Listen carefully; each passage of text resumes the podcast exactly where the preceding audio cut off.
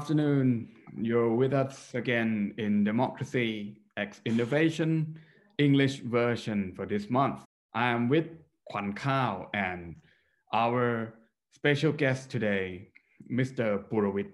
This month is 89th anniversary of the 1932 Siamese Revolution. On the 24th of June 1932, there was a group of civil servants and, and military people try to change uh, Siam or the former name of, Thailand into the regime of constitutional monarchy. Right, Mr. Purawit? Am, am I right about the name of the regime after? It is known today as the constitutional monarchy, but at that time, there was no official term what the new regime is called. Mm-hmm, so mm-hmm. at that time, it, is called a constitutional regime because the idea of the 1932 revolution is about constitutionalism, mm-hmm. how to curb the power of the monarchy, right? Mm-hmm. The key point is to limit power. It focused on constitution at that time. The current thought of today's movement, the democracy movement, for example, they use the day as a symbol of the beginning of democracy regime or democracy era in Thailand.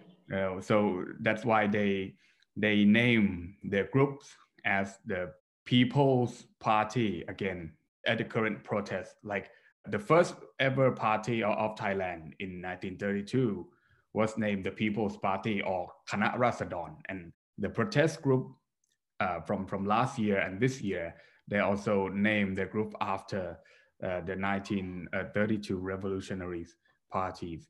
And I would like to add a little bit that the Thai democracy regimes from the beginning onwards, uh, 1932 was discontinued, right? Like our, our discussion mm-hmm. earlier that the path of democratization, if I would say, like from Mr. Purawit's discussion yesterday with Dr. Nithi, right? They were talking about the democratization of uh, South Korea it seems like the South Korea from 1987 something, right? That that it, it was mm-hmm. democratized yes, by demilitarizing from the regime, and it seems like it mm. continued from from that onwards until today. But but but Thailand, it that doesn't go like a lot of coup, a lot of changing of powers. If we observe, right, we have 20 constitution so far today. Mm-hmm, mm-hmm. The current constitution is the 2017 constitution. So how can we explain why Thailand has many constitution? From my point of view as a political scientist, simple mm-hmm. explanation. Mm-hmm. We play a different rule of the game. Mm-hmm. Mm. The, the military want to play one game, but the citizen want to play another game. If we observe in comparative perspective, right? we must admit that democracy, democratization is a global trend since 1990s mm-hmm. or even since 1970s, right? And but Thailand today in 2021, we are still discussing which regime is the most suitable for our country. Of course, for the citizen, for the people, we will say yes, democracy, mm-hmm. because it's an equal game for, mm-hmm. for everyone the problem is that the elite doesn't want to play in this equal game mm-hmm, mm-hmm. because in democratic game you compete in terms of number. The, the more number you have, the more power you will have. If we let the majority to you know to decide what will happen to the traditional elite, mm. right? Which they are like kind of minorities in the sense. That's why the minority must hold a power. Mm-hmm. A lot of change, like a lot of uh, discontinuities from from 1932, from that. Then in the next 20 years, the Cold War era, Marshal Plaek, Vibun Songkram, Marshal Salit Thanarat, no, we, we can okay. see that it is that discontinuities in the timeline of, of, of Thai democracy, which which uh, struggling until today. And then fast forward to the 1997 that we received so-called most democratic constitution ever we, mm-hmm. we have in Thailand and followed by other two coup d'etats, right? Until today that Mr. Puravit already mentioned that the current constitution was the 2017 constitution that makes the struggling of the Thai democracy was not easy, which leads us today that uh, we are going to say that the 1932 revolution doesn't really affect quite much about today's politics. I have observed, right? I joined the club, one clubhouse a uh-huh. few days ago. The issue is that is Thailand really democratic? I think that this question, you know, if we still ask that, are we democratic country? Mm-hmm. That that means we are not yet democratic. If we are, there's no doubt, right? if you still doubt yeah. that it is not. But compared to, I mean, the other countries, I like one one phrase. 40, 50 years ago, when the trend of democratization, you know, has become a global trend. Democracy is the only game in town. That means no matter what you want to compete in politics, you must compete in a democratic rule. But the problem is that in Thailand, somebody doesn't want to play in the democratic game, right? Because in democratic game, they have less power. As you say, Kipaga, because like the wave of democratization, right? Because mm-hmm. of democracy become the only game in town that create the thing that we know like as hybrid regime and all those authoritarian by nature, but trying to surface or cover it up with election and all those people participation. But they still aren't yet to be democratization, but they just want to be participate in the global arena. So they just name themselves democratic in their uh, own way. We call it in comparative politics term the new democracies especially those countries who gained the independence after the Cold War, after the fall of the Soviet mm. Union. You can see that these countries, you know, by surface, they are they have an election. On the other hand, oh, they rule suppressively. Which leads us today that the constitutional amendment of the 2017 constitution, which 13 drafts was in the parliament and only one draft has passed the first uh, reading, which is the Democratic Party's draft.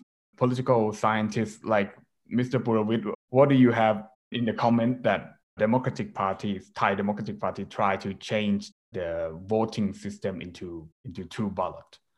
What do they hope for the benefits from this amendment? Of course, if you want to change the rule, the main motivation is that you want to benefit from the new rule, right?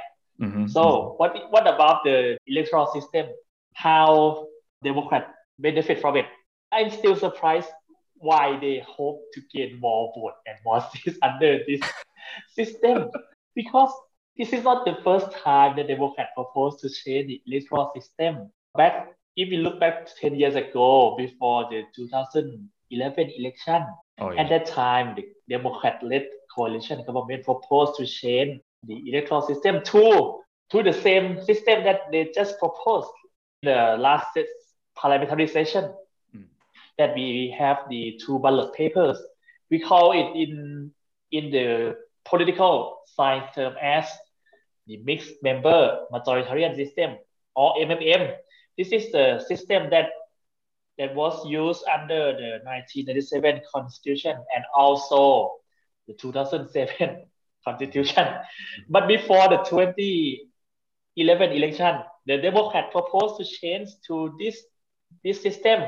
They hope that they will gain more votes and seats. As you know, that they lost to Pheu Thai at that time. Mm-hmm. But, but this time I am still quite surprised by, by they, they hope to achieve what they aim for.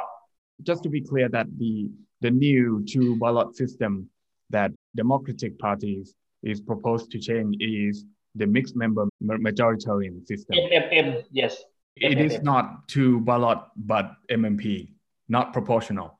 Not proportional, but they are in the same same type of mixed electoral system. So it, it, it is like parallel system that it is like independent to each other, the party list. And ah, same, same. Ah, okay, okay. If you read in in American literatures on mm. elections, they will use the term parallel voting. Mm. Many use it. Mm. Uh, but if you read the continental literature, continental European literature, you will see the word mixed member electoral system. I'm quite surprised that the senators uh, supported, you know, this draft instead of uh, the the government's draft, Palang Pracharat. We need to understand that the draft sponsored by Palang Pracharat it include two key aspects, not just about electoral system, but mm-hmm. it's about the power of the MP to, you know, to intervene mm-hmm. in budget allocation. This draft include two key aspects. The point is that the senators feel that the provision that prohibit the MP in intervening the budget allocation in the constituency, they feel that this is the signature of this constitution. Because mm. if you look back five years ago when when the drafter draft this constitution, they campaign that this constitution is to fight the corruption. Uh-huh. Uh, right. Uh-huh. And the senators feel that if they allow this draft to be passed, it is a question. Five years ago, you campaigned that you will get rid of corruption by this constitution. Mm. But today, you accept this draft and you said, oh, it's okay to, to be passed. So how can you answer to the society? Oh. So that's why they are okay with the electoral system. They, they have no problem. But on the other hand, for the, the, the Democrat draft, this mm-hmm. draft, it's just only one issue, uh, electoral system, and it does not affect the power of the senators, right? That's why, oh, okay, we have a problem, go. It is very clear and, and reasonable why, why this draft is like passed by a majority of votes, MPs and senators. And what else do we have here? Maybe vaccine, because like this month seems to be the highest infections in, in Thailand. Uh, more than mm. 4,000 people a day cases and more than, you know, like 30, 40 people have, have died from, from, from COVID-19. Another issue that is hot is about vaccine, not the one that the government has prepared, but the one that maybe people call it selective vaccine, like like the vaccine from Moderna and Sinopharm. Have you booked your your Moderna vaccine? One count. Of course, I did. Oh, of course you did. Me too. I did. I feel like everyone is rushing for it. Everyone is like fighting for the mm. alternative vaccine other than Sinopharm, Sinovac, and mm. AstraZeneca, isn't it? Right, because like we we are young, right? Mr. Purawit and, and I and, and Kwan Khao, we are both young. So we cannot take the AstraZeneca as we are afraid that it, it would affect us by blood clots or whatever, right? The hope for us is the mRNA vaccine, and they seem to be delayed. And now the government officials, you know, like both of uh, office, those office, they're trying to throw at each other that it is not my responsibility for its delay. The current situation is messed up. We can't even like find the one who is like can give us all the answer or the one who is mm-hmm. responsible for the vaccine issue and the handling of this crisis, COVID crisis. And like I feel like what people in the society really want is the clear instruction and clear answer. I feel like that will ease their mind but the more they're trying to put shade on each other like oh it's not my responsibility the decision of the court is the decision of the doctor and such thing it make people even more like hesitate and put more distrust in the government and in the management and now it's you can right. see it's all like quite chaotic even like yeah. the closing down of restaurant mm. and all the um, business management and everything people are like getting more frustrating and i can see like how people are desperate and become more angry toward mm. them. What do you have in mind, Mr. Purawit? I've heard that you follow these topics up for weeks. because I listen to the radio every day. I drive to work. Okay. And I think that it is the situation that is manageable and the loss, right, the death, the infection can be prevented. But mm. how, how come we, we are up to this stage? And it can be much worsen every mm-hmm. day, every day. I have a question why the government still buy or decide to purchase Sinovac instead of other vaccine? Like when they obviously see the situation right now, like you don't have to be like political analysis and you already know that it's not a good strategy to just like put everything in this one vaccine, you know. Mm-hmm. So I don't really understand that point. What do you think? I think the answer is in your question.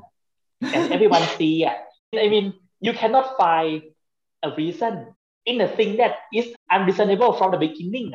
But yeah, yeah. It's, it's just sad though.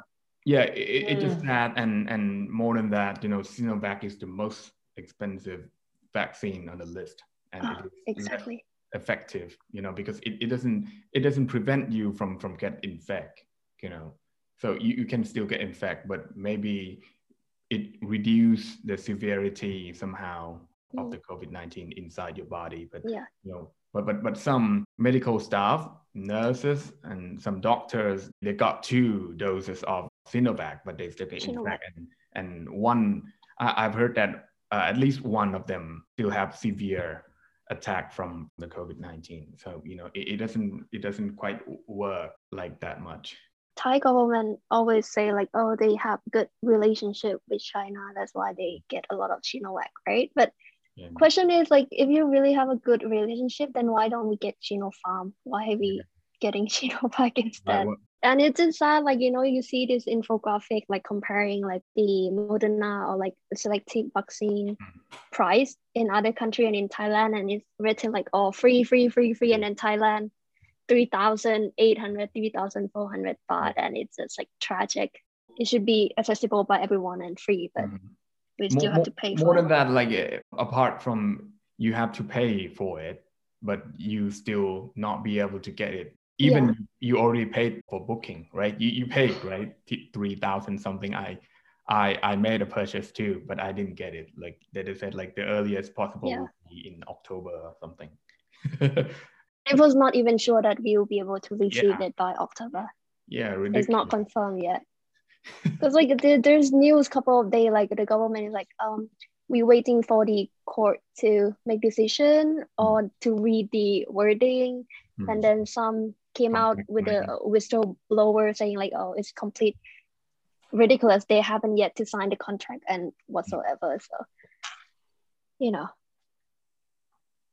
So um, I, I felt like it is the it is critical right now. It is we're in a critical time. Yeah. We're in a desperate time, like which you know I haven't I haven't I haven't seen anything like this you know in my life. I was born only like 20, 26 years of my life, but maybe it's short, but this is the worst time in, in my like more than 25 years. but people keep comparing to the case of the um during Thaksin regime, the uh, bird flu. Bird, yeah, bird. and how like the management was more attentive. Mm. Can I use that word? Faster, more attentive, more strategically predicted yeah. and like working on measurement. So I don't know no lockdowns back then. No like closing restaurant prohibit from eating on site. No school closing. No working from home. Lots of factors. Just like Pipak say, it's it, it's something that should be manageable. But how come we uh, at this stage where every everything is so chaotic and everything is like exactly like a crisis, you know, with a lot of debt and everything. Yeah, so it's been a tough month. Anything you'd like to add, Mr. Purwit? Stay safe. I, I, I mean, I don't have much, but because we have fitness, you know, we have experience every day. Mm-hmm. And we are living in, in the most desperate time. I agree. Mm-hmm. Because when Kun Puripat said that, oh, this is my worst time, I look back 20 years ago. I was born in the 1990s. And in the 1990s, you know, everyone were dreaming of oh Thailand will will be a developed country, right? Everything was moving to that way. Mm-hmm. That, that's why we had the financial crisis in 1997. Right. Mm-hmm. But a few years ago, we, we can get recovered, and then we have a hope that okay, we will we, we will be at the level that we are aim, aiming for, mm. right? Everyone were hopeful. Mm that mm. we Everyone will be better. We, we will better, right? Mm-hmm. That's why many people they are dreaming back to the times in 1990s. Mm. How can how come we are at this stage?